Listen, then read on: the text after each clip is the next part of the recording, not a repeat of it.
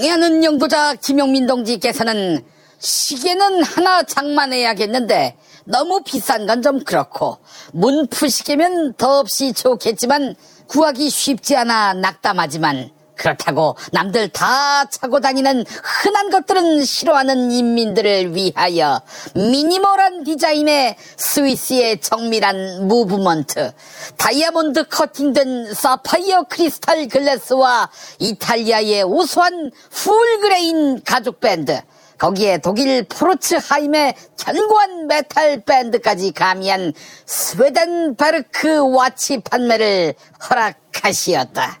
심플하면서도 하이 퀄리티의 시계, 흔하지 않은 나만의 시계, 에이에스 걱정 없는 품질 보증의 스웨덴베르크 손목 시계를 해외 직구보다 저렴하게 구매하는 방법은 김용민닷컴, 김용민닷컴. 아니 양키말이 오늘 왜 이렇게 많아? 어? 젠장할.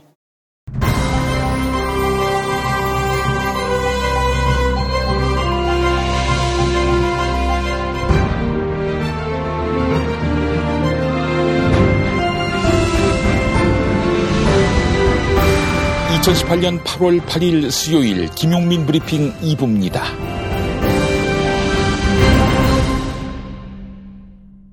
오늘 새벽에 나온 종합일간지 헤드라인 살펴보겠습니다. 먼저 경향신문. 원칙 꺾나 은산분리 규제 완화 카드 꺼낸 문 대통령. 동아일보. 인터넷은행 규제 혁신 은산분리 완화 시동. 서울신문. 문 대통령 인터넷은행 은산분리 완화 카드 꺼냈다. 한국일보. 이번엔 은산분리 문재인 표 규제 혁신 이 탄, 이렇게 제목을 달았습니다. 경향신문만 비판적이지요. 문재인 대통령은 산업자본의 은행 지분 보유 제한, 즉 은산분리 대원칙을 지키면서 인터넷 전문은행이 운신할 수 있는 폭을 넓혀주어야 한다, 이렇게 밝혔습니다. 은산분리와 관련해 어제 엠비씨 뉴스데스크 왕종명 앵커가 잘 요약했는데요. 그 부분 들어보시죠. 삼성, 현대 같은 대기업이 은행을 소유하지 못하게 한다. 이 은행과 산업 자본을 떼어놓는 은산 분리는 우리 금융정책의 기본 원칙입니다. 대기업이 은행까지 차려서 고객 예금을 제 돈 쓰듯 꺼내 쓰는 걸 막겠다는 취지입니다. 그래서 기업이 가질 수 있는 은행 지분을 십 퍼센트로 제한해놨는데 이걸 완화해서 삼분의 일 이상, 즉 삼십사 퍼센트에서 오십 퍼센트까지 늘릴 수 있게 해줘야 한다는 은산분리 완화 논의가 뜨겁습니다. 문재인 대통령이 그 필요성을 직접 강조했는데요. K뱅크와 카카오뱅크 같은 인터넷 전문 은행에 한해서 곧 은산분리 규제가 완화될 것으로 보입니다. 문재인 대통령은 인터넷 전문 은행의 한정에 혁신 아이티 기업이 자본과 기술 투자를 확대할 수 있어야 한다, 이렇게 덧붙였습니다. 시중은행이 아니라 인터넷 전문 은행에 국한해서 은산분리 완화 방침을 분명히 한 건데요. 이 때문에 진보 진영 내부에서 대선 공약과 배치된 것 아니냐, 이런 공개 비판이 나오고 있습니다. 하지만 정부는 규제 혁신을 통한 경제 살리기를 본격화하고 있는 것입니다. 이번엔 한겨레. 복제 약값 특혜달라고 하는 삼성, 건강보험 부담 키울 판, 이런 제목입니다. 삼성이 김동연 경제부총리 겸 기획재정부 장관을 만나 복제약의 보험 약가를 높이거나 자유로운 가격 결정 권한을 달라, 이렇게 요청했지요. 이를 두고 삼성이 자사 수익을 위해 국민건강보험 재정에 손을 대려고 한다, 이런 비판이 나옵니다. 다음은 중앙일보. 전기요금 이십만 원 넘어도 깎아주는 돈은 이만 원, 이렇게 제목을 달았습니다. 정부가 전기요금 누진제 적용 구간을 일시적으로 늘리는 방식으로 칠월과 팔월 가정용 전기요금을 깎아주기로 했습니다. 산업통상자원부가 폭염에 따른 전기요금 지원 대책을 발표한 건데요. 산업통상자원부 백운규 장관의 브리핑 들어보시죠. 먼저 주택용 누진제는 칠, 팔월 두 달간 한시적으로 완화하겠습니다. 폭염으로 인해 지난해보다 전기 사용량이 늘어나는 부분에 대해서는 누진 구간이 올라가면서 요금 부담이 늘어나는 일이 없도록 일 단계와 이 단계의 누진 구간을 각각 백 킬로와트아워씩 확대하겠습니다. 이렇게 되면 가구당 평균 십구 점 오 퍼센트의 전기요금 인하 효과가 생깁니다. 전체 규모로는 이천칠백육십일억 원 수준입니다. 특히 누진제 영향을 많이 받는 이백 킬로와트와 사백 킬로와트 부근 사용 가구의 전기요금 부담이 크게 줄어들 것으로 예상됩니다. 완화된 전기요금은 최대한 빠른 시간 내에 고지서에 반영되도록 하겠습니다. 이미 고지서가 발견된 경우에는 다음 달 전기요금에서 소급해서 차감될 것입니다. 이번 조치로 약 천오백만 가구가 월 평균 약 만 원의 요금 할인을 받는데요. 중앙일보는 전기요금으로 십만 원을 냈든 이십만 원을 냈든 동일하게 약 이만 원을 할인받는다. 이렇게 분석했습니다. 다음은 세계일보. 개편 없는 대입 개편안, 학생 학부모 허탈. 국민일보. 돌고 돌아 원점인 이천이십이 년 대입안, 정시 확대와 상대평가가 유지된다. 이런 제목입니다. 대통령 직속 국가교육회의가 대학 입시제도 개편 권고안을 발표했습니다. 국가교육회의는 교육부에 대학 수학능력시험 위주의 전형, 즉 정시를 늘릴 것을 권고했는데요. 그런데 정시 비중을 몇 퍼센트로 할지는 정하지 않았습니다. 대입 전형 비율을 대학이 결정하도록 한 현행법과 별반 다를 바 없는 내용입니다. 공론조사 결과에 이어서 국가교육회의 권고안도 모호하게 나오면서 중학교 삼 학년 학생과 학부모들의 혼란만 더 가중됐다. 이런 비판이 나온다고 국민일보는 전하고 있습니다. 마지막으로 조선일보. 정부 북한 석탄 대책회의 한 번 안 했다. 이렇게 제목을 달았습니다. 지난해 시월 러시아산으로 둔갑한 조선산 석탄이 국내에 수입된 지 십 개월이 지났는데 조선일보는 미국 독자 제재 위반 혐의에 대응하기 위한 범정부 대책회의는 한 번도 열리지 않았다. 이렇게 전하고 있습니다. 오늘의 헤드라인이었습니다. 충남 금산의 넓은 인삼밭. 정성농장을 일군 농부아버지 이정열 씨. 자연은 노력한 만큼 내어준다. 그 자연의 마음을 알기에 정성농장을 더불어 일구는 아들 이성규 씨도 아버지에게 배운 것처럼 정직하고 또 성실하게. 정성농장 홍삼은 인삼 재배부터 가공 판매까지 모두 책임지고 있습니다. 그래서 대한민국 일 등 품질을 자부합니다. 검색창에 정성농장 홍삼을 검색해주세요. 정성농장 홍삼. 전화문의는 공일공 구칠오사 육구칠이. 이봐, 에너지 넘치던 자네가 요즘 왜 이렇게 시들시들해? 그러게, 언젠가부터 이렇게 고개 숙인 남자가 되어가네. 아이. 남자를 위한 보양식의 끝판왕이 나왔습니다. 지친 남자를 깨우는 놀라운 힘, 궁금한 남자. 여보, 궁금한 남자. 네이버에서 궁금한 남자를 검색하세요. 일팔삼삼 육육오사.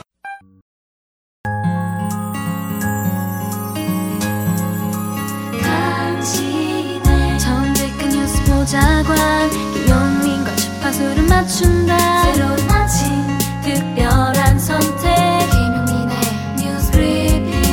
김용민의 뉴스 브리핑. 엠비 측의 이천칠 년 대선 자금, 이천팔 년엔 총선 공천원금을 건넸다. 이런 진술이 이명박 씨 재판에서 공개됐습니다. 이팔성 전 우리금융지주 회장이 이천팔 년에 작성한 비망록 사본을 검찰이 공개한 건데요. 비망록에는 이천칠 년 일월부터 엠비의 사위인 이상주 변호사 그리고 친형인 이상득 전 국회 부의장에게 거액을 건네면서 인사청탁을 한 과정이 담겼습니다. 이팔성 전 회장은 금융감독원장 자리를 원했지만 인사청탁이 잘 받아들여지지 않자 원망을 쏟아냈습니다. 비망록에는 나는 엠비에게 약 삼십억을 지원했다. 옷값만 얼마냐. 그 족속들은 모두 파렴치한 인간들이다. 고맙다는 인사라도 해야 하는 것 아니냐. 이런 내용이 담겼습니다.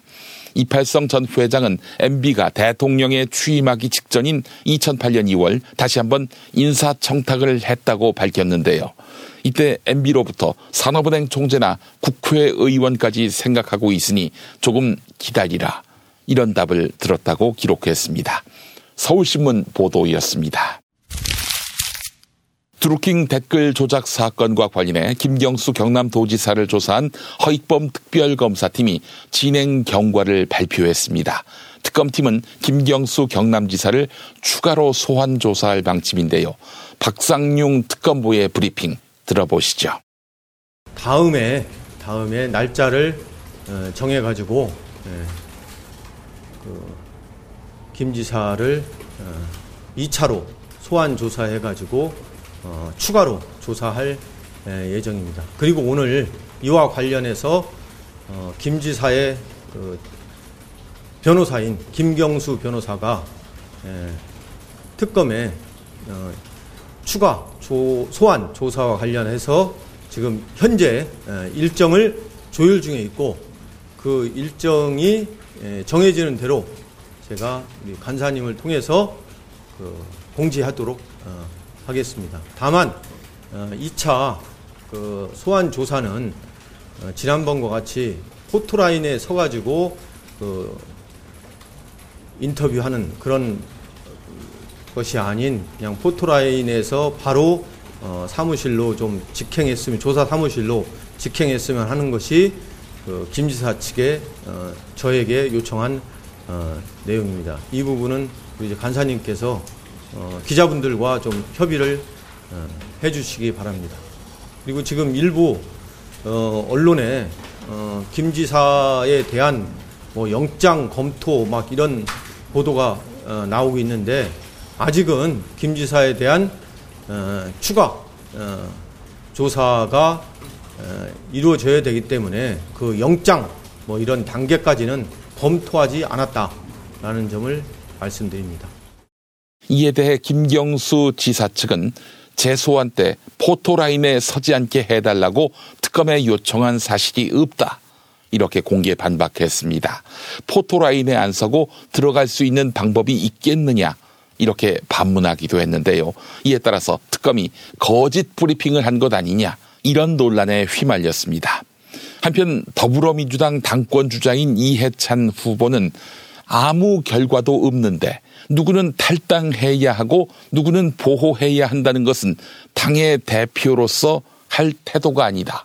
이렇게 말했습니다. 김경수 경남도지사와 이재명 경기도지사의 거취 문제는 수사기관의 조사가 끝난 뒤에 같은 잣대로 판단해야 한다. 이런 이야기입니다. 민주당 차기 당대표 후보로 나선 김진표 후보가 김경수 경남지사는 감싼 반면 조폭 연루 의혹 등이 불거진 이재명 경기지사에게는 탈당을 요구하자 이를 공개 비판한 것입니다. 한겨레 보도 소개해드렸습니다. 이재용 삼성전자 부회장이 김동연 부총리 겸 기획재정부 장관에게 바이오 제약 분야를 제이의 반도체로 키우겠다. 이렇게 밝히며 규제 완화를 요구했지요. 삼성은 복제약의 약값 보장을 요구하면서도 오리지널 의약품 약값의 강제 인하 규정을 개선해달라 이렇게 주장했는데요. 오리지널 약값 결정을 시장의 자율 경쟁에 맡겨야 한다. 이런 주장은 미국 다국적 제약업계의 요구와 일치합니다. 미국 다국적 제약업계가 한미 에프디에이를 통해서 끊임없이 요구한 주장을 삼성이 되풀이하는 격이어서 논란이 예상됩니다. 한미 에프티에이 제오장에는 약값은 시장 경쟁에 의해 도출된 가격에 기초하도록 보장해야 한다. 이렇게 명시되어 있는데요. 미국은 한국이 이 조항을 이행하지 않고 있다며 압박해왔습니다. 만약 삼성의 이런 요구를 받아들이면 약값이 올라가는 것은 불을 보듯 뻔한 일이다. 한겨레가 보도했습니다. 최근 삼성화재 자회사에서 감사를 받던 직원이 스스로 목숨을 끊었습니다. 숨진 직원이 남긴 유서에는 회사 감사팀을 원망하고 자신의 억울함을 호소하는 내용이 주로 담겼습니다. 삼성화재 측은 안타까운 일이긴 하지만 감사 때문에 일어난 일인지 명확하게 확인되지 않았다, 이렇게 밝혔는데요. 하지만 삼성그룹의 감사는 검찰 수사보다 가혹하다는 말이 나올 정도로 악명이 높습니다. 가족 장례식을 마친 다음 날 감사실로 불려간 경우도 있고, 술을 먹지 않는 직원에게 왜 이 차를 가지 않았느냐, 이렇게 추궁한 사례도 있습니다. 삼성 에스디아이에서 이십 년 동안 근무했던 한 직원은 그동안 잘못한 것이 있으면 모두 쓰라는 주문을 받았다, 이렇게 털어놓았습니다. 이게 무슨 말이냐? 아무리 생각해도 특별한 것이 떠오르지 않았습니다. 그래서 잘못한 것이 있으면 차라리 징계위원회에 올려달라, 이렇게 말했어요. 하지만 삼성은 그동안 잘못한 것이 있으면 모두 쓰라, 이런 식으로 압박했다는 것입니다. 결국 감사 사 일 만에 사표를 내겠다고 말하니까 인사팀 직원은 사직서를 들고 왔습니다. 그러니까 한마디로 사직을 압박해왔던 것이지요. 한편 이같이 비위 사실을 알려달라는 직원 요구에 감사관은 감사 프로세스상 말해줄 수 없다, 이렇게 답한 경우가 대다수였다고 하는데, 감사로 인한 정신질환으로 산업재해가 인정된 사례도 있었다고 합니다. 한겨레가 보도했습니다. 전업주부도 영 세부터 이 세까지 자녀를 최대 여덟 시간 비용 부담 없이 어린이집에 보낼 수 있게 됩니다. 지금은 외벌이 가정아이는 여섯 시간, 맞벌이 가정아이는 열두 시간 어린이집을 무료로 이용할 수 있는데요. 앞으로는 이런 구분이 없어집니다. 이천십육 년 박근혜 정부가 도입한 맞춤형 보육이 폐지되는 것입니다. 보건복지부가 발표한 개편안에 따르면 하루 열두 시간 종일 보육을 앞으로는 기본 보육시간 그리고 추가 보육시간으로 나눕니다. 모든 가정에 하루 최대 여덟 시간의 기본 보육시간을 주고, 이후로는 추가 보육시간으로 구분해 실수요자에게만 제공하는 것입니다. 중앙일보 보도였습니다. 비엠더블유 차량의 화재 원인에 대해 비엠더블유 그룹 독일 본사가 자체 조사 결과를 공개했지만 의혹만 커가고 있습니다. 비엠더블유 본사는 한국에서 비엠더블유 디젤 차량의 결함률은 영 점 일 퍼센트다. 오히려 전 세계 평균 영 점 일이 퍼센트보다 약간 낮은 편이다, 이렇게 주장했습니다. 한국의 리콜 대상 차량 약 십만 대 가운데 한 대에서 화재가 발생할 수 있다는 것입니다. 하지만 올해 들어 화재 사고가 접수된 비엠더블유 차량은 모두 서른두 대입니다. 또한 비엠더블유 서비스 센터는 지난 월요일까지 차량 약 삼만 사천 대를 대상으로 안전진단을 벌였는데요. 이 가운데 약 팔 퍼센트, 이천구백 대에서 화재 가능성을 발견했습니다. 비엠더블유 본사의 주장과 차이가 너무 큽니다. 한편 이낙연 국무총리는 배기가스 재순환장치 이지알의 결함이 화재 원인이라는 비엠더블유 발표가 국민의 신뢰를 얻지 못하고 있다, 국토교통부가 납득할 만한 사후 조치를 취하고 법령을 보완하라, 이렇게 지시했습니다. 중앙일보 보도였습니다. 중앙일보가 송영무 국방부 장관의 거취에 대해 청와대 입장이 경질로 급선회했다, 이렇게 보도한 바 있는데요. 하지만 송영무 국방부 장관의 유임설에 힘이 실리고 있습니다. 지난주 금요일 문재인 대통령은 국군 기무사령부에 해편을 지시했는데요. 기무사 해편 지시가 있기 하루 전 송영무 장관이 문 대통령을 독대한 것으로 알려졌습니다. 송 장관은 기무사를 사령부 체제로 유지하는 형태로 개혁해야 한다, 이런 내용의 국방부 안을 직접 보고한 것으로 보입니다. 송영무 장관이 국방부 기무사 개혁위원회의 개혁안을 보고했고, 이를 문재인 대통령이 승인했다는 것입니다. 또한 송영무 장관은 자신의 에스엔에스에 국방개혁 이 점 영과 관련한 국정과제를 중점적으로 추진하겠다, 이런 글을 남긴 바 있죠.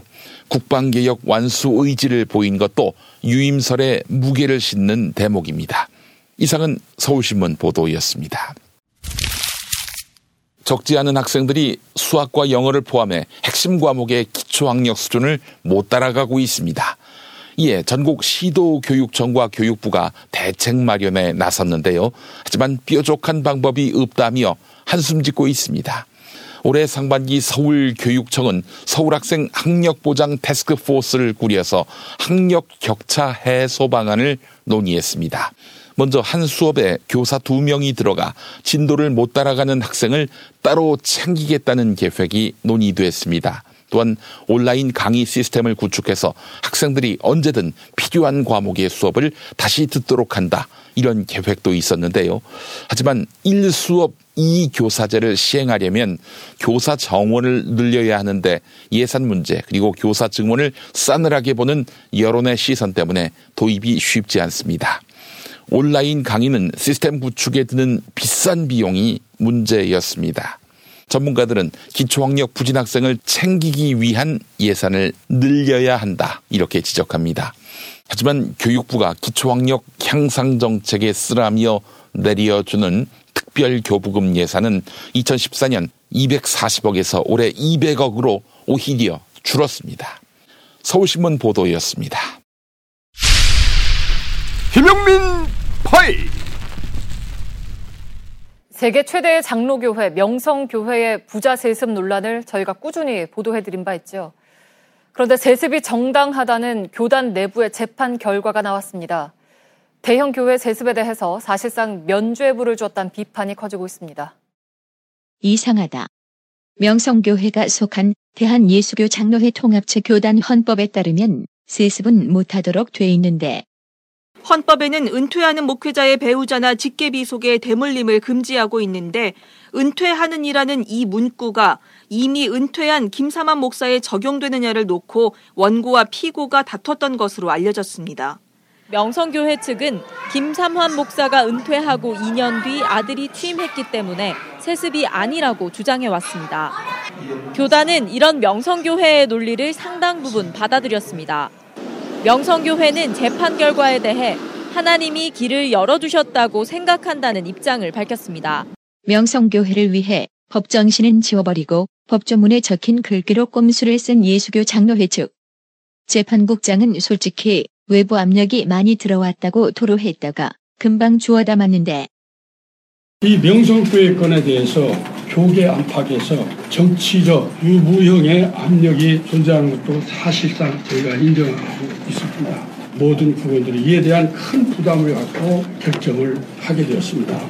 정치적 압력이 있었다고 말씀하셨는데 아, 어떤 내용이... 정치적 압력이 있다는 것보다도 부분들 전체가 무거운 마음으로 이번에 재판에 임했다, 그런 말씀이지 정치적 압력이라는 것은 제가 잘못된 표현입니다. 누가 봐도 이 교회를 세습한 게 맞는데 그러면 재판국에서는 그 교회 세습이 아니다라고 보시는 건가요? 그런 것은 저한테 이번 종결이 됐기 때문에 묻지 마세요. 저는 한 표만 행사했고 사회만 봤지 저는 거기에 대해서 답변할 수가 없다는 것을 양해해 주시기 바랍니다. 이런 선례를 남기셨으면 앞으로 다른 교회도 세습을 해도 괜찮다, 그런 결과 나올 것 같은데요. 그, 그것도 제 권은 바뀝니다.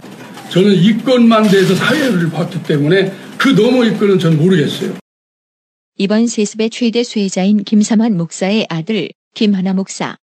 이천십삼 년에는 술수, 편법 쓰지 않고 교회 물려받지 않겠다고 발언하기도 했는데, 변칙 혹은 술수 이런 게 아니라 저희는 순수하게 역사적 부름에 역사적 어, 하나님의 요구하심에 따르려는 그런 준비가 되어 있고, 그래서 저는 그게 참 인사받기가 힘들었어요. 아, 목사님 어떡하세요? 뭐 어떡해요? 아, 저는 그게 이해가 안 갔어요. 저한테 왜 그런 인사를 하시는지, 뭐 제가 뭐 세습하기, 그 교회를 이어받기 위해서 완달난 사람처럼 생각하시는데 전혀 그렇지 않습니다. 그건 저희 아버지도 마찬가지세요. 함께 앉아서 이거는 하나님의 뜻이다. 총회에서 많은 총대들이 함께 우리가 지금까지 어떻게 이 교회 리더십 교체를 위해서 해야 될지 기도하고 애쓰고 많이 생각해 왔는데 지금 이렇게 결론이 난 것은 그건 우리 기도에 대한 하나님의 응답이다. 총회의 결의가 그냥 명성교회 세습 못하게 하는 결의가 아니라 바로 이 시대에 하나님께서 부르신 그 부름에 응답하는 결의라고 저희는 존중하고, 그러면서 했던 말. 제가 총회가 끝나고 나서 이제 아버지와 함께 앉아서 얘기를 나눴습니다. 많은 분들이 우리가 막 길길이 날뛰고 막 이게 통과 이럴 수가 있어요 이렇게 생각하실지 모르겠지만 전혀 그렇지 않습니다. 세습을 금지하는 교단총회 결의에 대해 화가 나지 않았다고 말한 이유. 혹시 압력을 가하면 결정을 뒤집어 엎을 수 있다는 자신감의 표현이었을까? 얼마 전 이 교회에 와서 설교한 아세아연합 신학대학교 총장 명성교회 세습을 두둔했는데 그래 우린 세습이다. 왜? 라고 시작하는 말. 그래 우리는 세습이야. 왜? 뭐 어쩌라고. 뭐 어쩌라고. 내가 성경을 보니까 하나님하고 예수님하고 승계했더라고 보니까.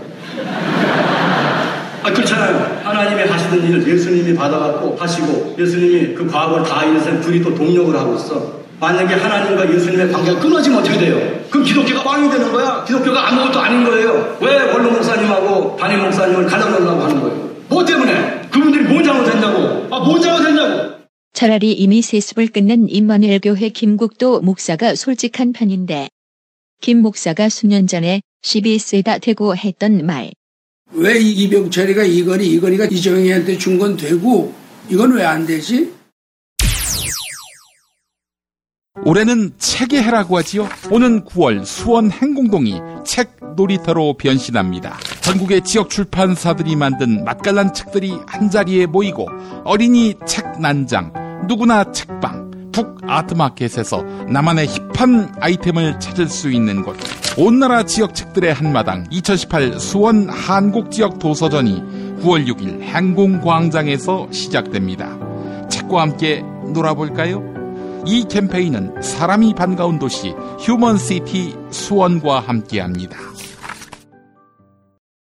탈모인 여러분, 샴푸 살 땐 반드시 천연 구십구 퍼센트 이상 피에이치 오 점 오, 피부자극 일 퍼센트 미만인지 확인하세요. 이삼 일에 머리 하나 더 빠지는 걸 우습게 보지만 이삼 년이면 정수리만 천기 차이 납니다.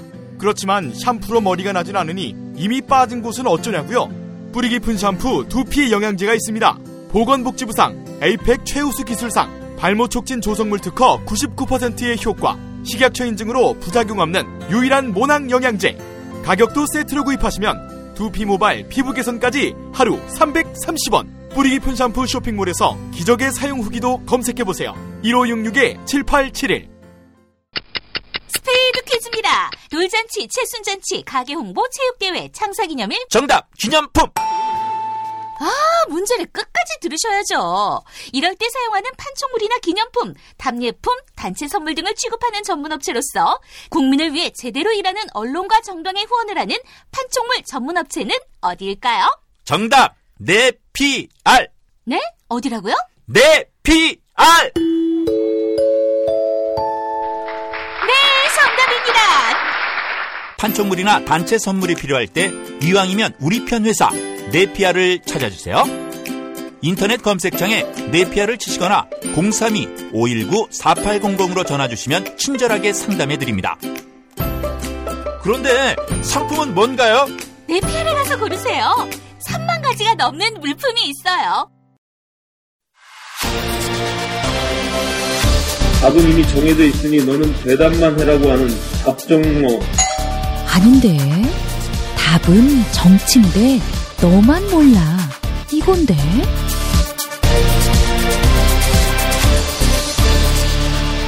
국민보좌관 김성회의 답, 정, 너.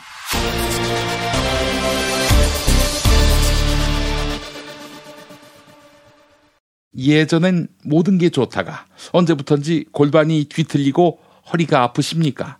중요한 건 몸의 자세입니다. 이젠 바디로직으로 몸을 조율해보세요. 검색창엔 바디로직, 전화는 공삼일 삼사오 사오오공번입니다. 이제 답정너로 이어갑니다. 국회 더불어민주당 손혜원 의원실 김성회 보좌관 만나겠습니다. 김 보좌관님. 네, 안녕하세요. 네, 독립운동가의 딸이었습니까? 손혜원 의원이요? 혁명가의 딸이라고 해야 더 정확한 표현일 것 같은데요. 독립운동을 하고 실제로 그래서 형무소에서 어, 징역도 사셨고 부친께서. 네. 그래서 이제 그 사실이 이제 인정을 받아서 음... 좋은 결과를 받았습니다. 예. 뼈대 있는 집안의 따님이셨네, 손혜원 의원이. 예복 광복절에 이제 독립유공자로 되는 과정에서 예전에 활동하셨던 걸 쭉 보니까 음. 대단하셨던 분이셨던 것 같아요. 그래서 결국 해방 공간에서는 여운형 선생을 모시면서 독립운동을 하기도 했고, 사실 젊었을 때는 손혜원 의원도 잘 모르고 있었다고 하고요. 음. 예, 나중에 이제 얘기를 쭉 들으시고 안타까워하셨죠. 그런 사실들이 잘 알려지지 않은 것에 대해서도 그렇고. 예. 여튼 징역을 살고 뭐 이렇게 했던 것이 다 결국 문재인 정부에서 독립유공자로 인정이 돼서 매우 기뻐하고 계십니다. 어쩐지 닥치세요라고 이야기할 때 그 포스가 아, 일반적인 포스가 아니었어요. 예. 나름 하여튼 뼈대 있는 가문임을 보여주는 좋은 사례가 아니었던가 싶고요. 예. 그런 선친의 누를 끼치지 않는 의정 활동을 해야 되겠다는 생각을 항상 하고 있으니까 그건 뭐 우리 유권자들에게 또 도움이 되는 일일 것 같고요. 그렇습니다. 예, 예. 알겠습니다.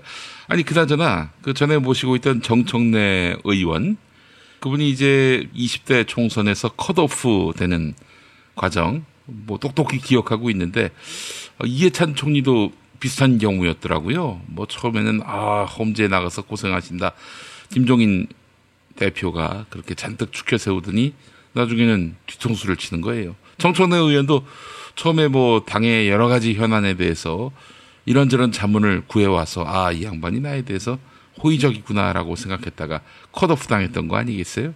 네, 그렇습니다. 뭐 게다가 이해찬 총리 같은 경우는 총선에서 만난 사이죠, 예전에. 음. 그래서 이해찬 총리가 이제 무참하게 김종인 당시 현역 의원을 꺾고 당선이 됐던 그런 악연이 있는 거죠. 네. 그렇기 때문에 아마도 안가품을 하려고 했던 것이 아닌가라는 의심이 들 지경이 됐으니, 음. 그러니까 이런 식의 정무로 포장을 한 사심공천, 이십일 대에는 없어져야 할 것이고요. 그런 공감대가 형성되어 있고 지금 나오신 당대표분들 다 그런 면에서는 잘 공천관리를 해주실 분이라는 생각이 듭니다. 뭐 이해찬 총리야 또 총선에 불출마 선언까지 해놓은 상태라, 음. 예, 뭐 전부 다른 분들도 정당 개혁과 공천 문제에 대해서만큼은 다들 권력원들 워낙 비상한 관심을 갖고 있는 거라 지지자분들 전부가 그 문제에 대해서는 좀 깔끔하게 하지 않을까 싶은 생각입니다. 네, 세 분 모두 김종인 같은 공천은 안 하겠다라는 점을 분명히 했죠. 그럼요. 예, 뭐 그렇기 때문에 예, 저는 뭐 세 분 중에 누가 되셔도 그런 문제에 대해서 다른 일을 하진 않을 것 같고, 또 이제 생각해 보면 사실 민주당이 맨날 비대위 체제로 운영이 돼서 이 년 동안 당대표를 할 수 있다라는 예상을 하기 참 어려운 정당이었잖아요. 그랬죠. 예. 추미애 대표가 이제 십몇 년 만에 이제 그것을 깨고 이 년을 잘 마쳤고, 예. 거기에 이어서 새로 되는 당대표도 똑같이 이 년 동안 잘해서 우리 문재인 정부의 중반 국정 운영을 좀 잘 뒷받침하고 당 정청 간의 관계를 돈독히 해서 지금 나서는 현안들을 해결해 주는 것. 이게 뭐 정치인들은 매일 동네 가서 사람들 만나니까 관료들보다는 훨씬 민심에 밝은 사람들이거든요. 예. 그렇기 때문에 정부가 내놓는 대책을 정부에게만 맡겨놔서는 안 되는 이유가 거기에 있습니다. 음. 그런 것들이 조율이 좀 서로 되고, 그런 속에서 그 민심이 반영되는 정책이 만들어지려면 당이 좀 나서야 되는데, 뭐 새 후보 공이 지금 다 지적하고 있습니다만 당의 목소리가 안 나온다, 당이 어디 있는지 보이질 않는다는 지적 전 타당하다고 생각하고, 그런 점에 있어서 각각 이제 솔루션들을 지금 내놓고 있는 건데, 그런 점들을 잘 보시고 권리당원 청취자분들께서는 바른 판단을 잘 해주셔서 이번에 당대표 선거를 좀 꼭 참여해 주셨으면 좋겠다라는 부탁도 좀 드리겠습니다. 예, 알겠습니다. 저 그때 정말 실수를 금치 못했어요. 정청래 의원 날리는 거 보면서. 아, 제가 사실 정청래 의원께 전화로 흐름이 이상하다, 김종인 넉넉히 믿으면 안 된다, 뒤통수 칠 것 같다, 그 말씀을 드렸거든요. 어, 그런데 사람을 끝까지 믿으시더라고. 아이고, 믿을 사람이 따로 있지. 예, 뭐 그래서 그때 저도 생각나는데, 그래서 지금 와서 폭로해도 되는 얘기인지 모르겠는데, 공천 떨어진 첫날 이제 앞으로 어떻게 할 것인가에 대해서 상의를 하던 중에, 예. 이거 분해서 어떡하냐, 무소속으로 나가자, 저희는 이제 계속 이렇게 주장을 했거든요. 음. 근데 정청래 의원이 그때 뭐 오래 고민하지도 않고 했던 말이 있어요. 내가 나가면 나도 안 되고 우리 당에서 출마한 후보도 안 될 가능성이 높은데 그럼 새누리당 국회의원을 보고 있으라는 거냐. 어. 근데 사실은 그게 정석이거든요. 무소속으로 나가서 새누리당을 당선시키고 전력공천으로 들어왔던 후보를 내친 다음에 다시 사 년 후 복귀한다. 보통 이게 정치인들 쓰는 기본 공식인데 음. 나는 내가 그렇게 억울하다고 해서 새누리당이 우리 동네에서 당선되는 꼴을 볼 수는 없다. 그러니까 받아들이고 불출마를 선언하겠다는 생각을 사실 첫날부터 하고 있었어요. 음. 그때는 저희가 뭐 이제 고심을 오래 하는 액션을 취했었지만 그 정청래 의원의 생각은 역시나 새누리당에게 뭔가를 줄 수 없다. 내가 희생을 하고 내가 차라리 다른 사람들의 선거를 돕겠다라는 결정을 초반에 했던 것, 그런 것들이 좀 다 떠올라서 참 음. 아, 그렇게 당을 생각하는 사람인데 어떻게 그렇게 쉽게 내쳤을까? 그게 무슨 정부적 판단이었을까? 그런 주장에 동의했던 사람들 지금 다 호의호식하고 아직도 국회의원하고 있는 사람들이 있다는 걸 저희가 또 잊지 않고 있다는 것. 예, 역사가 심판할 거라 생각하고요. 네. 유권자들이 심판하실 거라고 그렇게 생각합니다. 김종인 씨는 지금 나갔지만 당시 김종인 씨의 손과 발이 돼서 어 그렇게 해서 정청래 내쫓았던 사람들, 또 이해찬 내쫓았던 사람들, 이 사람들은 또 여전히 민주당 정치하고 있어요 지금. 지금은 뭐 또 친문이라고 하면서 본인의 색채를 또 바꾸고 있죠. 예. 대단한 사람들입니다 진짜. 예. 정치는 그렇게 해야 합니다. 예. 이런 상황에서 원조 친문 논쟁에 그런 사람들이 껴든다는 자체가 좀 참 믿겨지지가 않고요.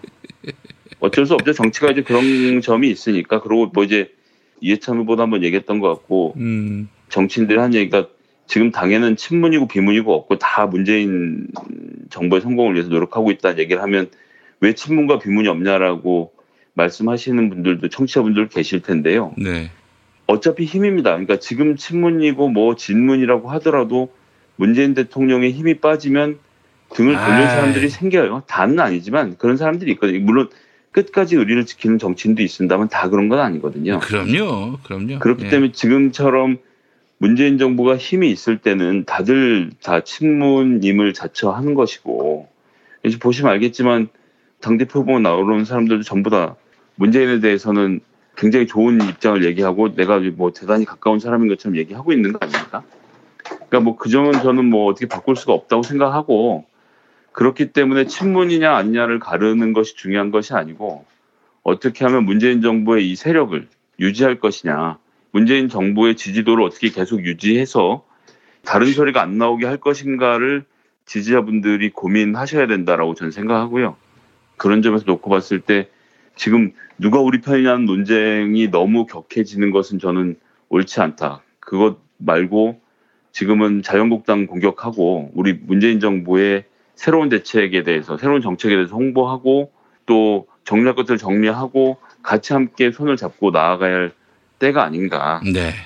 김종인 체제 하에서 김종인 그렇게 찬양하던 사람들이 금방 돌아서 찍소리를 못하고 있는데 그렇다고 해서 그 사람들을 다 내치고 정치를 할 수는 없는 거거든요. 정치라는 것이 웬만하면 남의 편 외에는 다 우리 편으로 해야 되는 것이라서 음. 그런 쪽에서도 뭐 옥석을 가리긴 해야겠죠. 예를 들어서 지금 뭐 김경수 지사 정말 말도 안 되는 일로 고생을 하고 있는데 이런 분들 우리가 지키고 그런 사람들의 억울함을 풀어주는 것은 물론 해야 하고 그런 정치인들 보존하는 일이 중요합니다. 그리고 김경수 의원 같은 사람이야말로 진짜 친문이고 진문이겠죠. 하지만 음. 모든 의원들을 섹터별로 분리해서 이 사람은 있고 저런 사람은 저렇고라고 해서 분리하는 것은 지금은 저는 그렇게보다는 문재인 정부의 성공을 위해서 어떤 사람들이 돕고 있는가를 보고 그리고 문재인 정부의 성공을 위해서 우리가 할 일들을 하는 것이 더 중요하지 않겠나라는 말씀을 좀 드리고 싶습니다. 오늘 이 이야기하는 이유가 이해찬 전 총리가 그제 씨비에스 라디오 토론회에서 왜 이십 대 총선 당시에 탈당했느냐 뭐 이런 질문을 받고 김종인의 말도 안 되는 공천 때문에 특히 뒤통수 치는 공천 때문에 이거는 타협해서는 안 된다라고 판단해서 탈당해서 출마할 수밖에 없었다. 이 발언이 생각나서 제가 슬쩍 여쭤본 건데 이걸로 하나의 아이템 해도 되겠네요. 네, 그렇습니다. 저는 뭐 이해찬 총리가 이야기했던 것대로 음. 본인이 컷오프 당할 성적에서 컷오프를 당했다라고 하면 받아들였을 거라는 얘기 아닙니까? 예, 예. 근데 이제 예.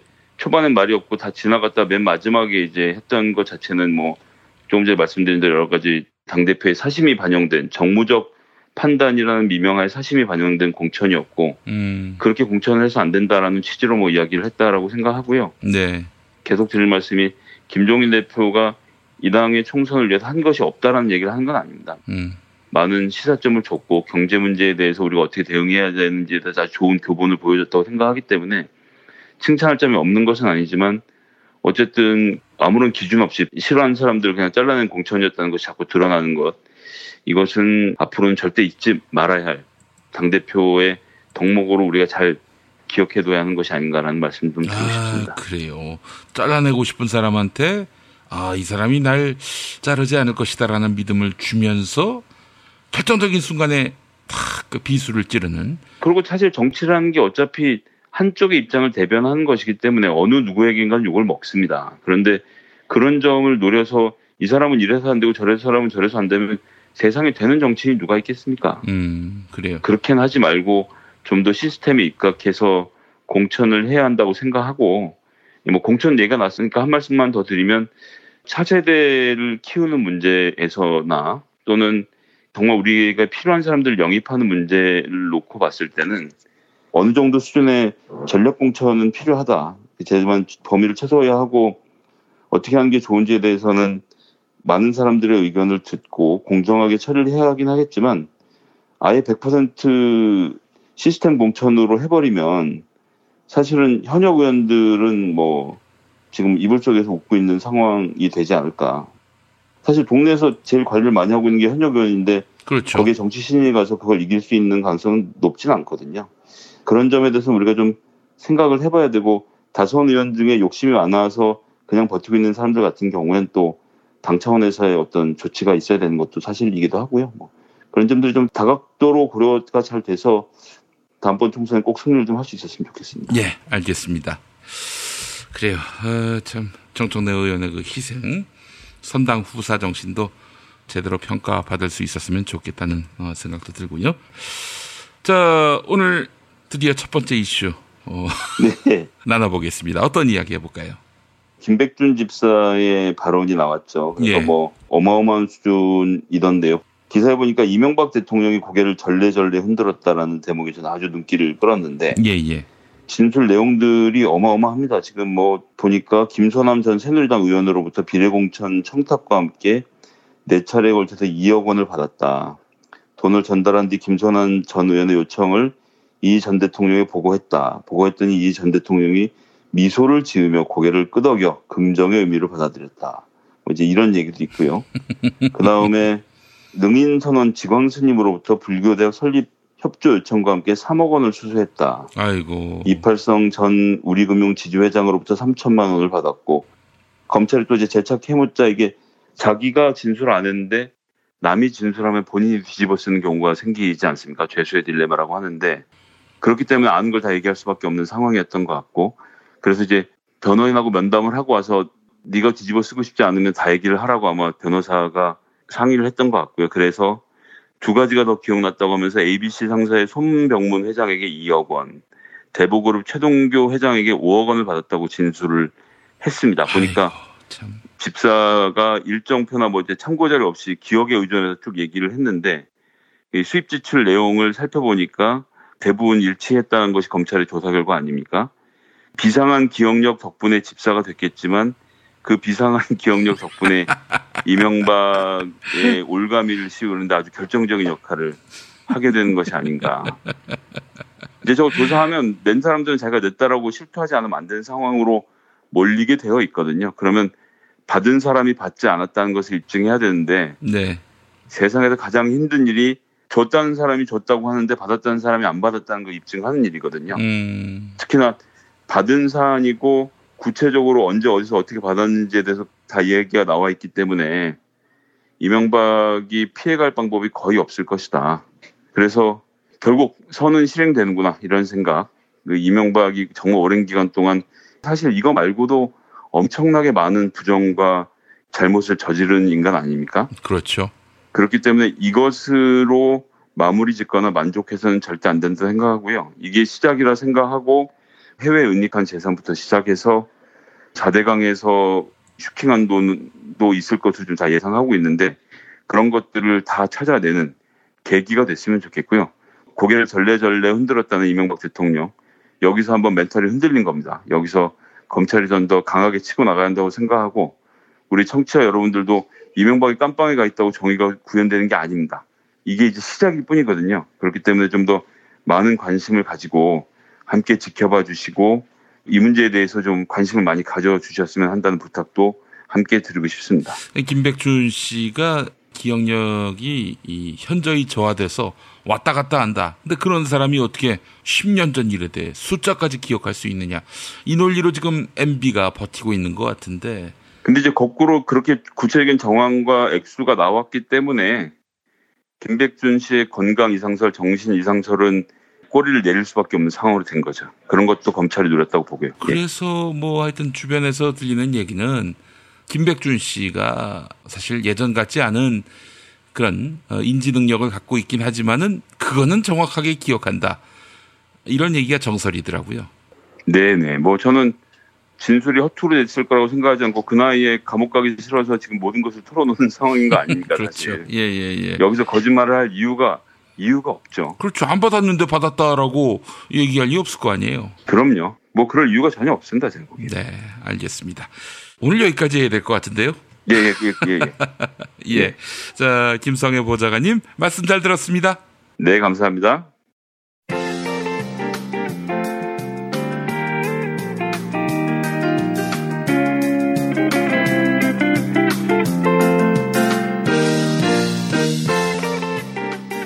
여러분 안녕하십니까?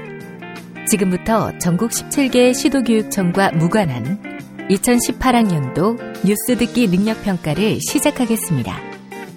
가정이나 직장, 차량, 야외에 계시는 애청자 여러분께서는 팟캐스트의 음량을 알맞게 조절하여 주시고 팟빵 게시판에 정답과 이메일 주소, 사연을 써올리시기 바랍니다. 모든 문제는 한 번씩만 들려드리니 잘 듣고 지시에 따라 물음에 답하시기 바랍니다. 이제 시작하겠습니다. 카카, 큰일 났습니다. 뭐가 또 큰일 났어요? 문재인이가 연설문집을 냈습니다. 뭐? 나 따라서 연설문집을 냈다고? 어, 아니 카카도 연설문집이 있습니까? 있지. 나의 화려한 비유를 담은 책. 응? 사람 나고 법 났지. 법 나고 사람 났나요? 이 책 몰라?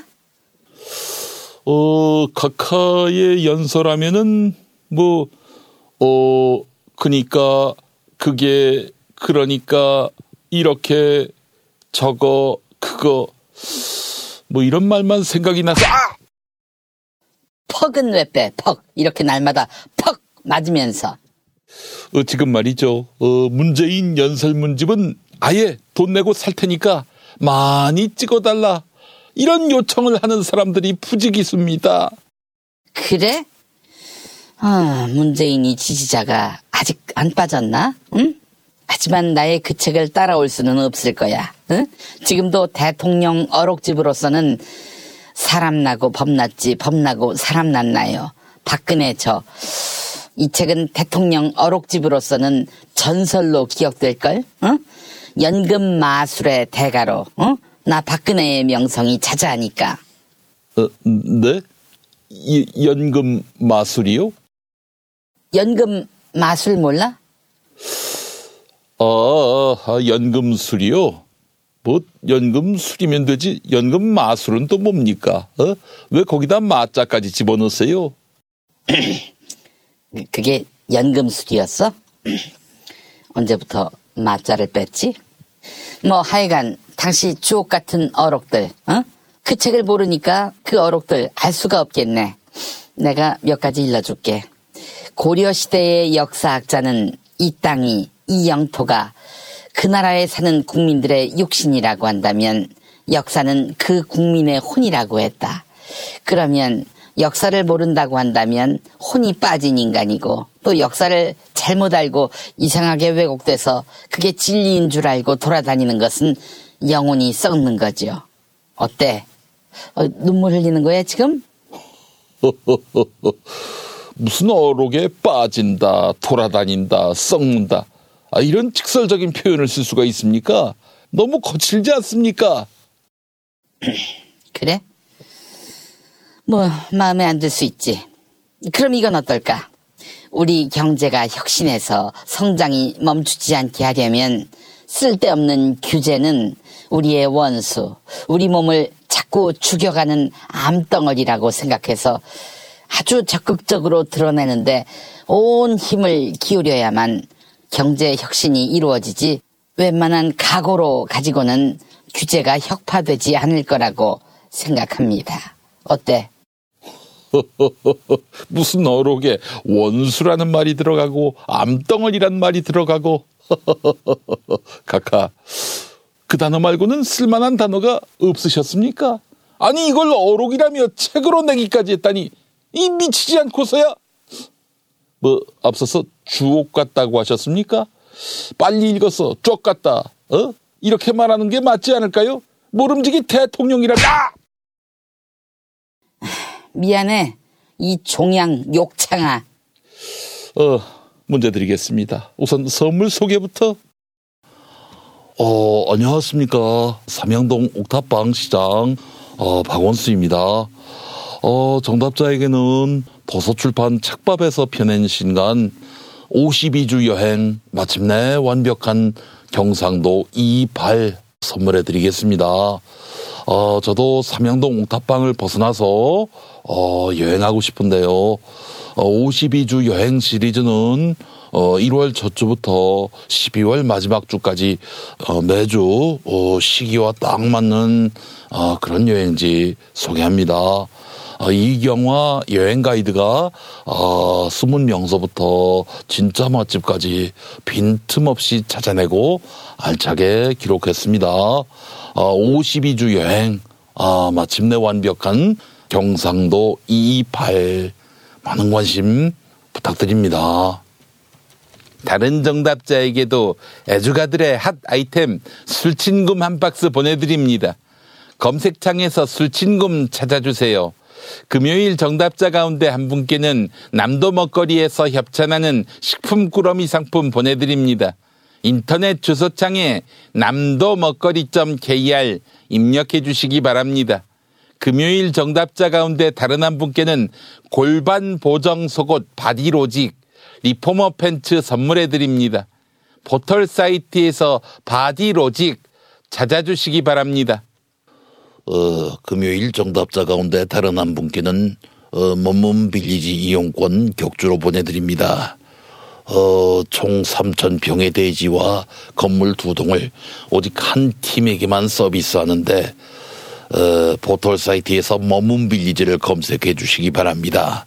어, 클로징에서 사연이 소개된 분에게는 올인원 향수비누 헤이브로 올인원 파워바 보내드리겠습니다.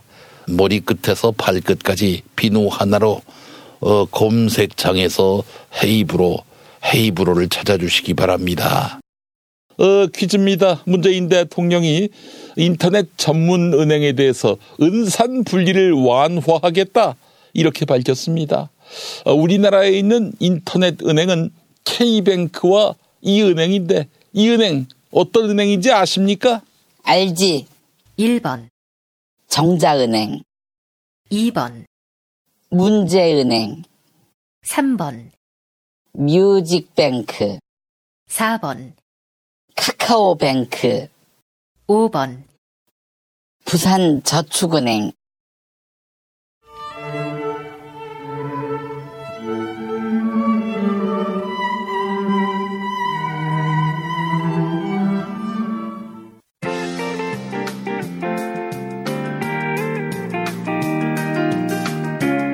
수고하셨습니다. 정답자는 다음 방송일 뉴스 포렌메리가 끝나고 발표합니다. 이상으로 전국 십칠 개 시도교육청과 무관한 이천십팔 학년도 뉴스 듣기 능력평가를 모두 마치겠습니다. 다이어트를 위한 꿀팁! 동결건조 채소와 곡물, 단백질, 그리고 효소와 비타민, 미네랄로 만든 다이어트 전용 그린 스무디로 하루 한두 끼만 바꿔 드세요. 비타샵에서 만나요. 생활인을 위한 꿀팁.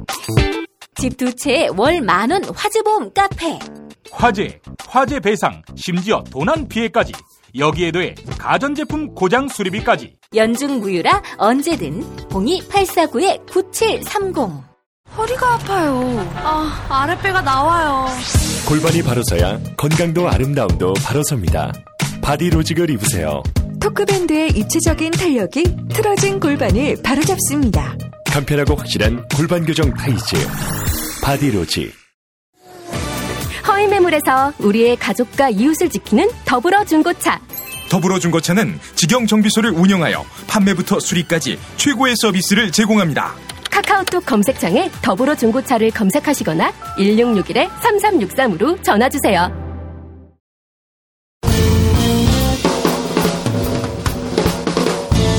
미디어 오늘 정상근 기자가 뉴스 속의 뉴스를 짚어드립니다. 정상근 기자의 오늘 미디어.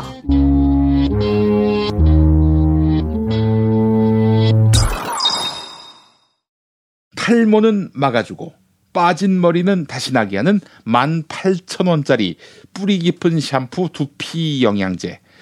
돈 많이 들고 효과 없다고 포기하신 분들 딱 한 달만 뿌려보시기 바랍니다. 효과 없다면 환불된다고 하네요. 네, 전화는 일오육육 칠팔칠일 번입니다. 오늘 미디어로 이어갑니다. 정상근 기자 나와 계시죠? 네, 안녕하십니까? 네, 군인권센터 그야말로 열일합니다. 임태훈 실장 성정체성의 혼란을 겪고 있다. 네. 이분이 성정체성을 확립한 지가 지금 이십 년이 다 돼가는데 무슨 정체성에 혼란을 겪고 있다는 건지 잘 모르겠네. 이게 이 마인드가 뭐냐면은 뭐 물론 김성태 원내대표가 한 말이고, 김성태 원내대표가 그 말을 하게 된 이유는 기독교 보수층들을 결집시키기 위한 그런 목적인데, 기독교 보수층들이 봤을 때는 성소수자는 아직 성적 정체성 혼란을 겪고 있는 사람들, 이런 거거든요. 이렇게 도식화돼 있어요. 그 인식의 틀거리 속에서 이십 년 전에 확립한 성정체성을 트집잡는, 예, 이런 태도가 나온 것이 아닌가 하는 생각이 듭니다. 야, 정말 또 황당한 거는 저 김성태 원내대표의 저런 엄청나게 뒤떨어진 마인드가 사람들한테도 받아들여진다는 게 참 마음이 좀 너무 아프고 좀 답답하고 좀 그렇기도 합니다. 네, 개신교 인구가 오백만은 넘으니까. 아니 뭐 군대 안 갔다 와서 군대를 비판 못하면은 음. 이승만은 계속 미국에 있었는데 어떻게 대한민국 대통령을 합니까? 글쎄 말이에요, 임시정부 대통령을. 네. 아유, 알겠습니다. 자, 임태훈 소장 관련한 그런 내용도 있네요, 오늘. 네, 그렇습니다.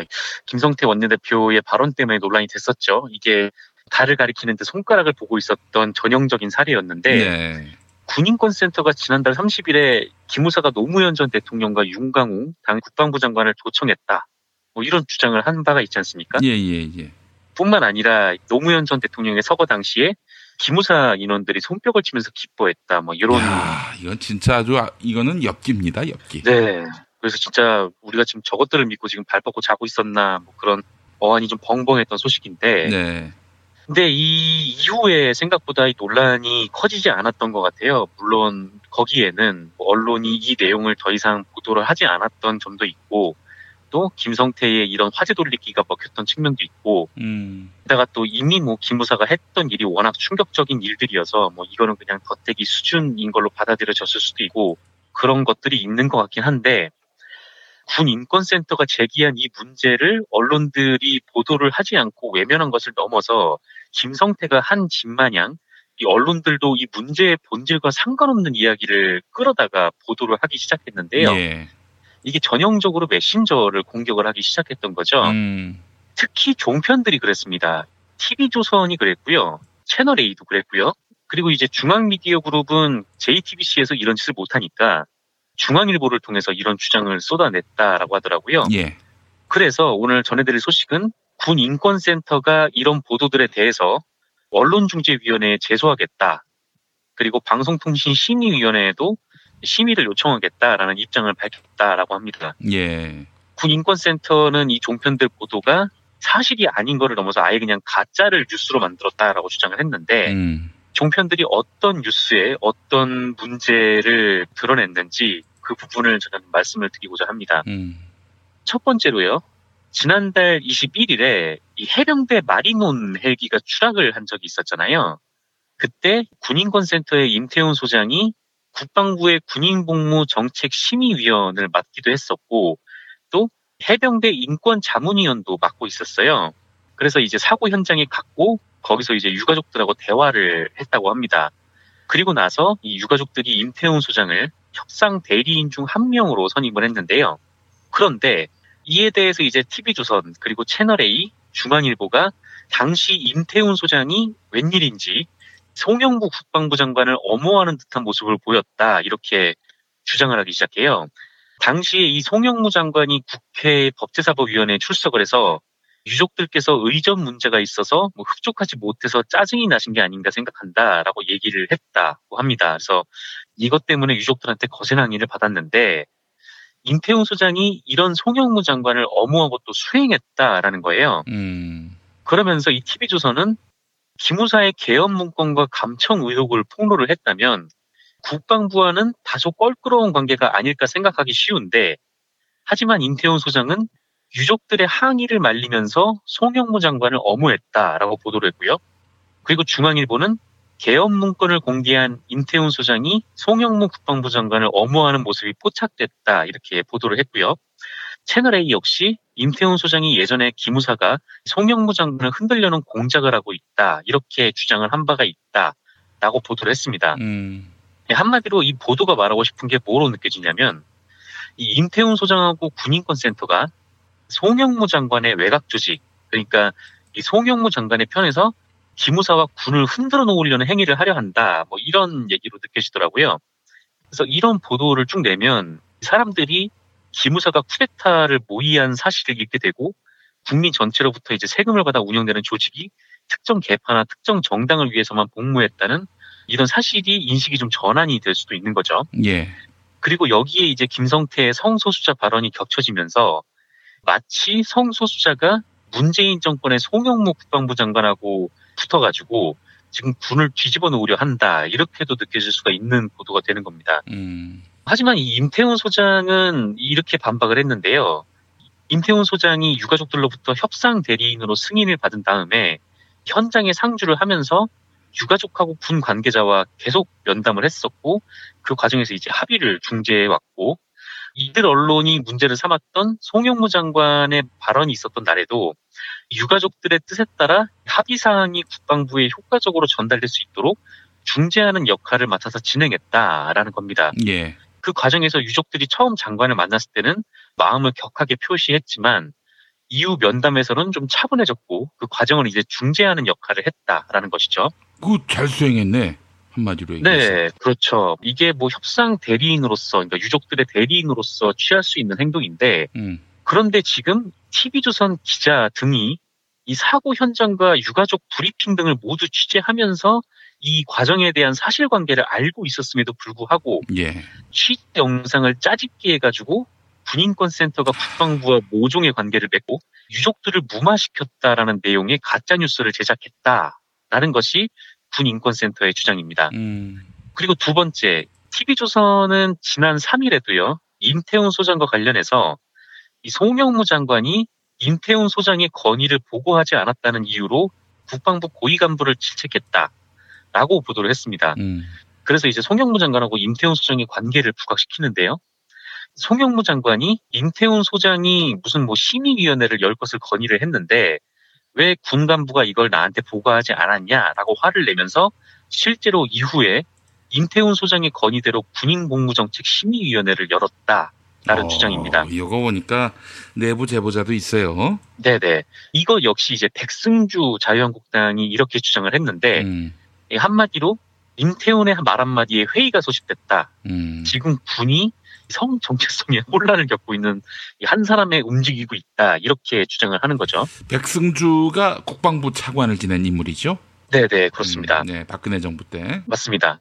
그런데 그 이에 대해서 군인권센터가 반박을 했는데요. 음. 심의위원회를 소집할 것을 주장했다고 하지 않았습니까? 음.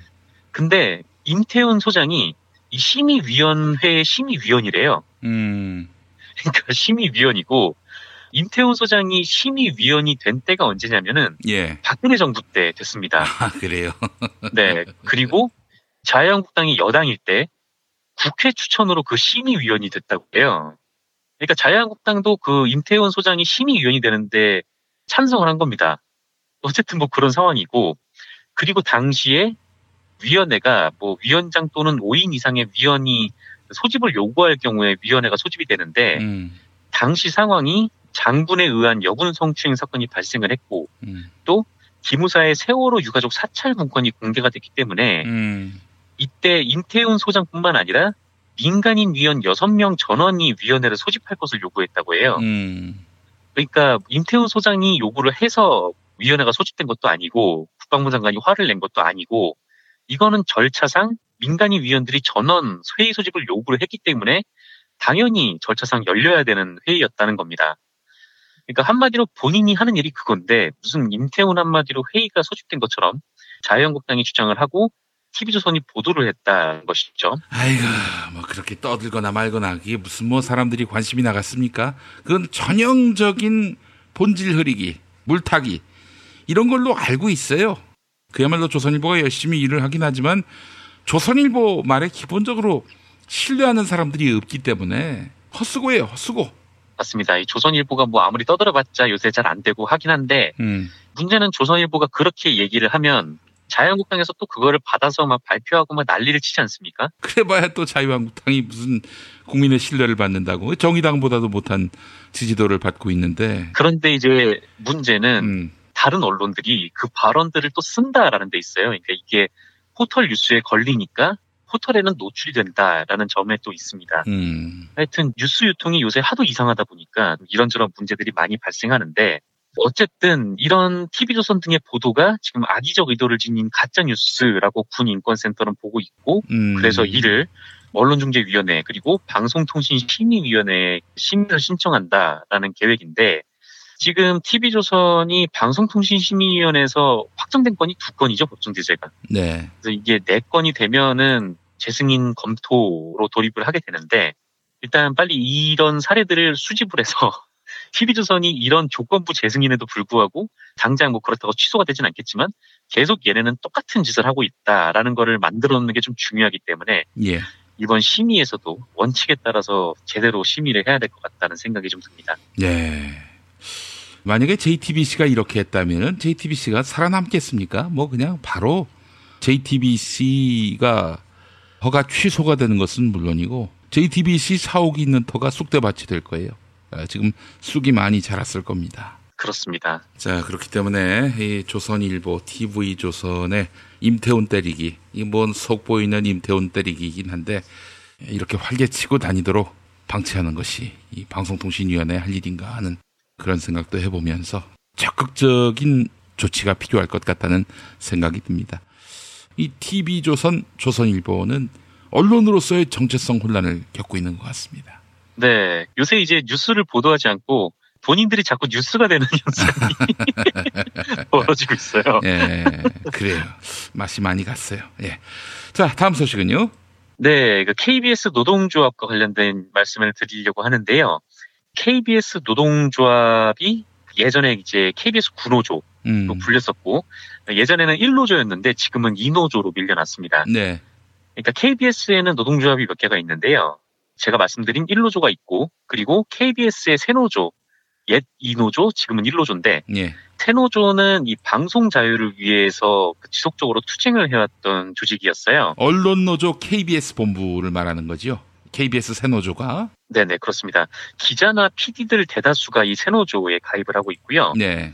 그런데 반면에 케이비에스 노동조합은 보수적인 색채를 띠는 조직입니다. 네. 여기에는 좀 이렇게 기술직 간부들이 많이 계시고요. 비제작 부서에 있는 분들이 주류를 이루고 있는 노동조합이 바로 케이비에스 노동조합이고 케이비에스에는 그 기술직이 많아요. 그래서 기술 직군들이 별도의 노조를 꾸려도 될 만큼 그 규모가 매우 큰데 케이비에스 일 노조였던 케이비에스 노동조합 여기는 이제 엔지니어가 주축이고 그리고 언론노조 케이비에스 본부는 여기도 물론 기술직이 포함되어 있습니다만은 여기는 이제 피디, 기자, 아나운서들이 주류를 이루고 있는 제작 현업 부서에 속한 방송인들이 많이 가맹되어 있습니다. 네, 그리고 이제 케이비에스 공영노조라고 또 하나 있는데 이거 저 시니어들. 네네. 예. 요새 이제 케이비에스가 이제 적폐청산을 시작하면서 노조의 어... 조직원들이 많이 늘고 있다고 하는데 나를 보호해줄 수 있는 곳이 공영노조다 이러면서 적폐 성향의 인사들이 많이 감행하고 있다, 거기에. 네. 최근에 김제동 씨가 시사 프로그램 진행자를 맡게 됐는데, 그거를 뉴스 앵커라고 뻥치고 다닌 조직이기도 하고요. 네. 변희재가 구속됐을 때 석방하라고 요구한 조직이기도 합니다. 김용민이가 케이비에스 라디오 진행할 때 콘돌리자 라이스가 아니라 수전 라이스를 뭐 어? 어떻게 네. 하자고 했다고 얘기하고 다녔다라고 문제 삼았던 그런 분들입니다. 네, 어쨌든 뭐 그런 노조가 있는데 예. 이제 제가 말씀드릴 거는 케이비에스 구노조, 그러니까 케이비에스 노동조합입니다. 이분들도 이 기란형, 고대형 뭐 이럴 때 파업을 하고 싸우기도 했었는데 대체로 그 이후에 회사와 타협을 하는 경우가 많았죠. 고대형 퇴진 투쟁 과정에서도 마지막에는 회군을 해가지고 회사랑 합의를 하고 파업을 풀었는데 이때 이 케이비에스 노동조합에서 새노조로 조합원들이 많이 이동을 했습니다. 그래서 지금은 이노조가 되고 교섭대표단체의 지위를 상실을 한 거죠. 그런데 이 케이비에스 노동조합에서 장학금 횡령 의혹이 터졌습니다. 이게 방송사 노조에서는 참 보기 드문 일인데요. 음. 케이비에스는 이 사내에서 얻어지는 수익금을 뭐 직원들을 위한 장학금으로 사용하는 것 같더라고요. 예. 이를테면은 케이비에스 이 주차장이 있는데 케이비에스 주차장이 상당히 비쌉니다. 음. 이 주차장에서 발생하는 수익 같은 거를 그중에 이제 장학금으로도 활용을 하는 모양이에요. 그래서 케이비에스 장학회 운영위원회라는 조직이 있는데 근데 이 주차장 관리를 케이비에스 노동조합이 또 맡고 있는 모양입니다. 그래서 케이비에스 노동조합이 주차장 관리를 맡으면서 일종의 수수료도 챙기고 나머지는 이제 장학사업을 하는 곳에 돈을 주는 모양인데 그런데 이 케이비에스 노조가 주차장을 관리하면서 관리비 그리고 공사비 등을 부풀리는 방식으로 돈을 횡령했다라는 건데요. 케이비에스 노조는 이천십사 년부터 이천십칠 년까지 청우 티에스라는 업체에 주차장 운영을 위탁을 했는데 이 위탁비로 일 년에 삼억 천오백육십만 원을 지출했다. 이렇게 이제 자료에 나와 있어요. 그러니까 회계를 그렇게 작성한 거죠. 그런데 이 케이비에스 새노조가 청운 티에스에 확인을 한 결과를 보니까 그동안 집행된 위탁비가 삼억 원이었다고 합니다. 일 년에요. 그러니까 일 년에 천오백육십만 원이 사라진 거고 결론적으로 이 년간 삼천백이십만 원이 붕 떴다라는 것이죠. 그리고 이 케이비에스 노조는 케이비에스의 주차 시스템을 공급하고 유지 보수하는 업체가 있는데 여기가 이제 주식회사 아마노 코리아라는 업체인데 케이비에스 노조가 이천십오 년부터 이천십칠 년까지 이 회사에 총 일억 이천여만 원을 지출했다 이렇게 장부에 써놨다고 합니다. 그런데 이 새노조가 이 회사에 확인을 한 결과 실제 집행한 내역이 이천칠백여만 원이었다고 해요. 그러니까 삼 년 동안 구천여만 원의 차액이 발생한 것이죠. 이게 어떻게 된 일입니까? 네, 그러니까 이게 지금 새노조 쪽에서 의심을 하는 거는 장부에는 이렇게 과다 지출한 걸로 쓰고 실제로 돈을 조금 줌으로써 그 중간에 있는 돈을 지금 케이비에스 노동조합 혹은 노동조합의 간부가 횡령했을 가능성이 있다라는 걸 제기를 한 겁니다. 요거는 좀 조사를 해봐야 더 디테일한 걸 알 것 같아요. 그리고 또 하나가 있는데 이천십칠 년에 이 케이비에스 노조의 요구로 케이비에스 사측이 이억 오천여만 원을 들여서 주차장을 개선한 사례가 있었는데 이때 케이비에스 노조도 주차장 개선을 이유로 자신들이 삼천만 원의 예산을 집행했다 이렇게 밝혔습니다만 실제로 지출한 예산은 삼백만 원 정도밖에 안 된다라고 합니다. 음. 여기서도 이제 십 배를 장부에 뻥튀기를 했다라는 것이죠.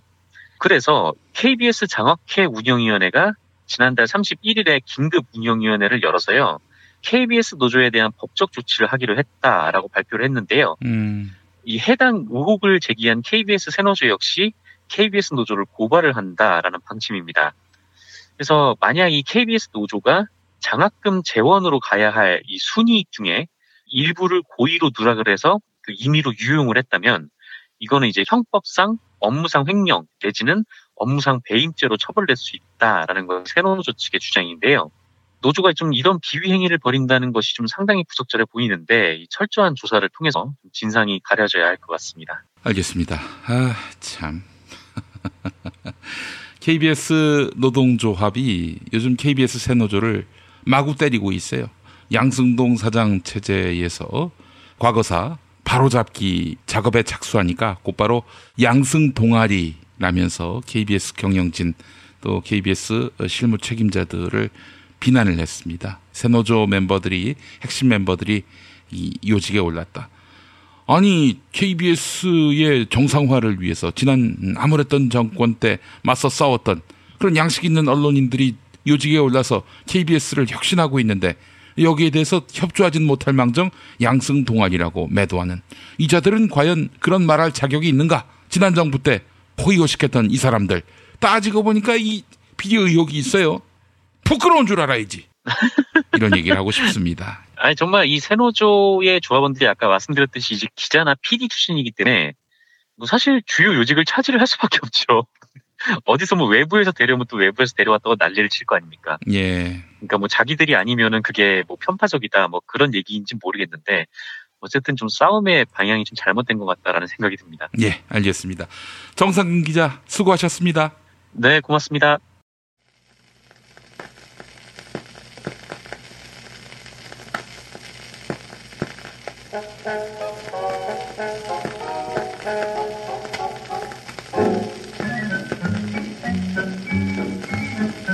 황제의 경영을 바로잡기 위해 기업 지배구조를 개선하고 협력업체에 대한 불공정 거래를 근절하고 총수일가의 불법 비리를 엄단하는 재벌개혁.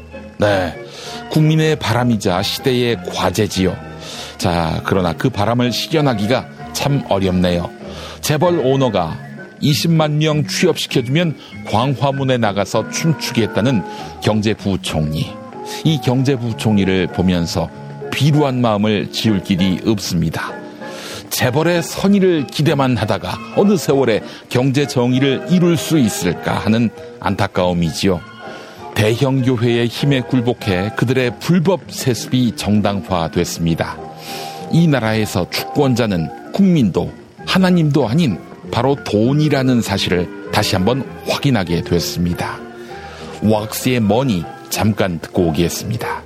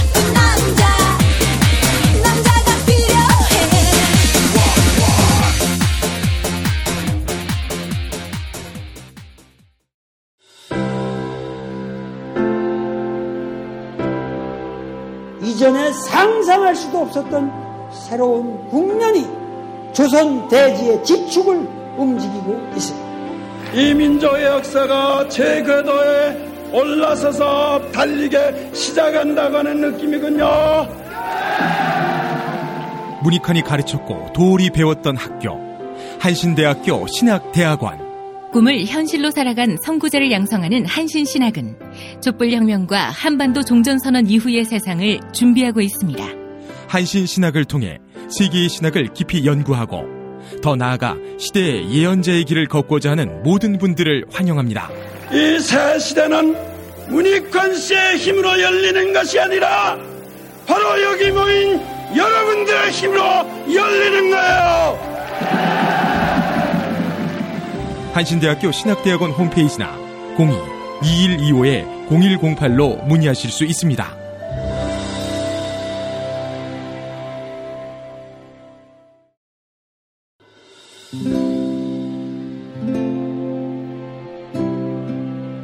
문익환 목사님은 우리 남북 관계에 있어서도 큰 정기를 마련해 주셨습니다. 늦봄 문익환 목사 탄생 백 주년. 민주화와 통일운동을 위해 십일 년 사 개월간 옥고를 마다하지 않은 행동하는 양심. 오늘 우리가 누리고 있는 이 민주주의 또 문익환 목사님의 덕분이 아주 큽니다. 그가 이십사 년 동안 살았던 서울 강북구 인수봉로 통일의 집이 유월 일일 문익환 통일의 집 박물관으로 거듭납니다. 사람들이 이렇게 항상 북적북적 이렇게 했던 공간이라 아버지한테만 아니라 우리 모두들한테 굉장히 큰 의미가 있는 통일의 역사를 기억하며 통일의 길을 모색하는 문익환 통일의 집 박물관 기념사업 추진위원으로 함께해 주시겠습니까? 이건 단지 어떤 유가족들의 유산이 아니라 우리 시대가 가지고 있는 유산이기 때문에 자세한 안내는 포털 사이트에서 문익환 통일의 집을 입력해 주세요.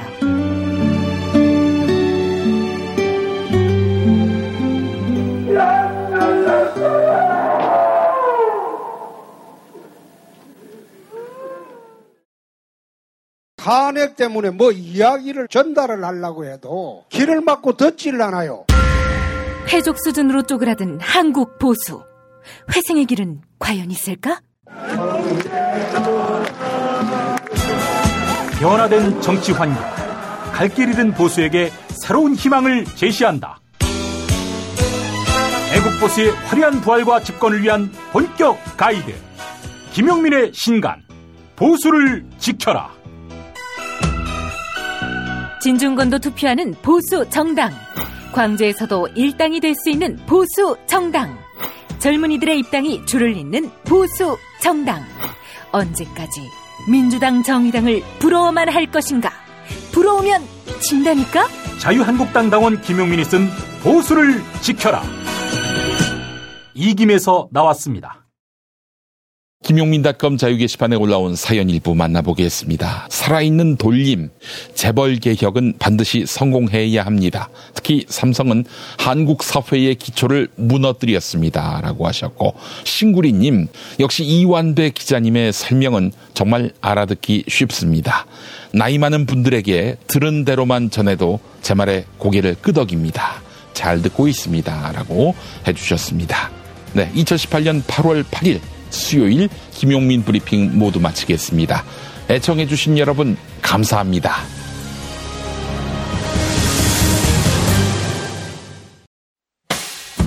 김용민 브리핑과 함께한 시간 어떠셨어요? 다음 시간에도 보다 바르고 알차며 즐거운 정보로 여러분을 찾아가겠습니다. 팟캐스트 포털 팟빵에서 다운로드하기, 구독하기, 별점 주기, 댓글 달기로 응원해주세요. 잊지 마세요. 다운로드하기, 구독하기, 별점 주기, 댓글 달기.